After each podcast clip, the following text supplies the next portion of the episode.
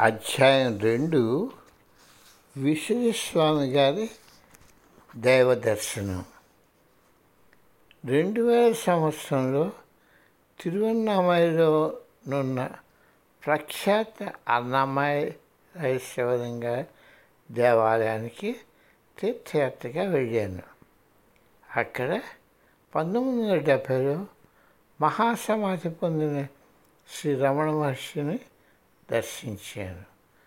భారతదేశంలో నివసించిన మహాత్ముల్లో ఆయన ఒకరు. ఆయన బోధనను లోతుగా అధ్యయనం చేయవలసినది.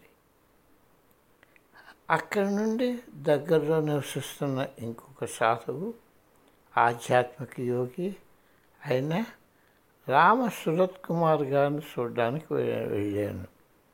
ఆయనను విసిరి స్వామిని పిలుస్తారు.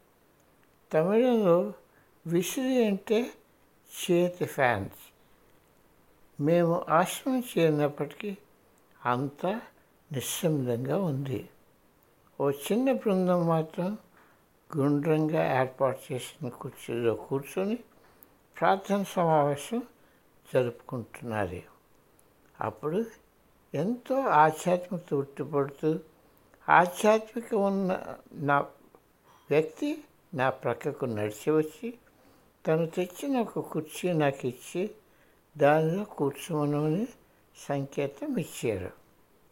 వేరే ఆలోచన లేకుండా ఆయన పాదాలను స్పృశించి కూర్చొని కళ్ళు మూసుకొని ధ్యానం చేయడం మొదలుపెట్టాను. కొన్ని నిమిషాల తర్వాత నేను కళ్ళు తెచ్చుకొని నాతో వచ్చిన స్నేహితులు ఎక్కడున్నారని చూడటం మొదలుపెట్టాను. వాళ్ళు నడుచుకుంటూ గోడలకు పెట్టిన చిత్రపటాలను చూస్తున్నారు. అప్పుడు వాళ్ళతో ఒక అతను విశ్వస్వామి ఫోటో చూపిస్తూ నీకు తెలుసా? అతను కొన్నాళ్ళ క్రితం జబ్బు పట్టారు. ఆయన చికిత్స కోసం చెన్నై తీసుకుని వెళ్ళారు. మేము ఆఫీసులో వాకప్ చేసాం ఆయన ఊళ్ళో లేరు కాబట్టి మేము ఆయన కలిగేమని చెప్పారు అని అన్నాడు. నేను దిగ్భ్రాంతి చెందాను అదేమిటి? ఆయన ఇక్కడే కొన్ని నిమిషాల క్రిందట ఉండి నాకు కూర్చోడానికి కుర్చీ ఇచ్చారని నేను అభ్యంతరం తెలిపాను. మొదట్లో వారు నన్ను శంకించారు కానీ నేను అది నిజమని ప్రయాణం చేసాక వారు అది నమ్మారు.